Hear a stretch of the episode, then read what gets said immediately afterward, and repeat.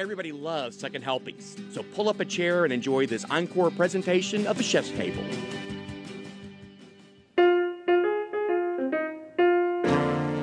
Welcome to a Chef's Table. I'm Chef Jim Coleman.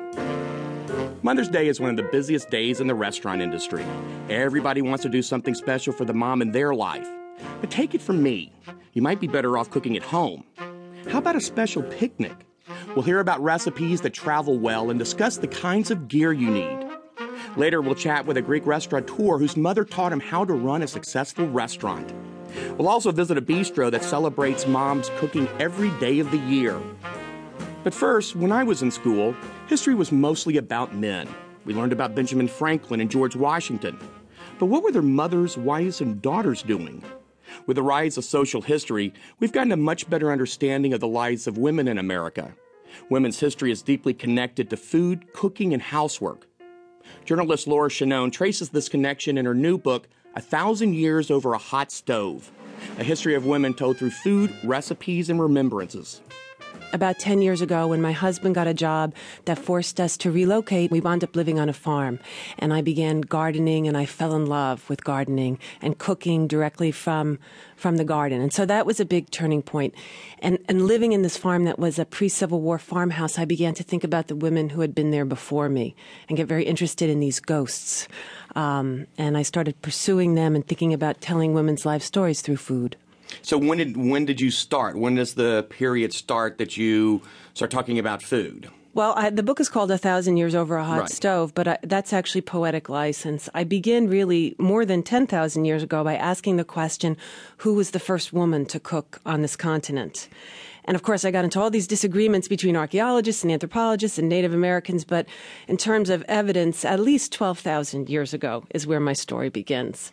Well, if we move forward, at least even to the colonial years, can you talk about the women of that time and who the cooks were and were they, were their house help and so forth? Mm-hmm.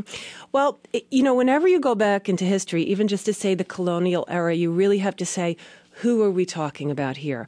I think what's really a very important part of this story is that this is a country of immigrants, and from those very first colonial women, we see that this sense of memory and longing for the past and where we come from has been such a big part of America. So no matter who the immigrants were, whether they were French or German or Dutch or British in um, in Massachusetts, they really wanted to transport their memories of home and recreate that here.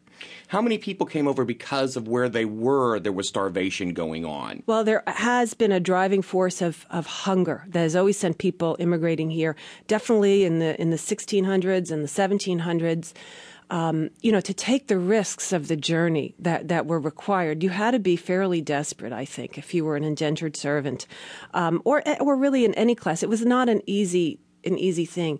But that combination of hunger and the abundance of America has been a driving force. And then particularly in the 19th century, where you have immigrants coming from Italy because they were starving. You know, we think about um, this abundant Italian American cuisine that we know today, that really began because people came here so hungry and they found such abundance.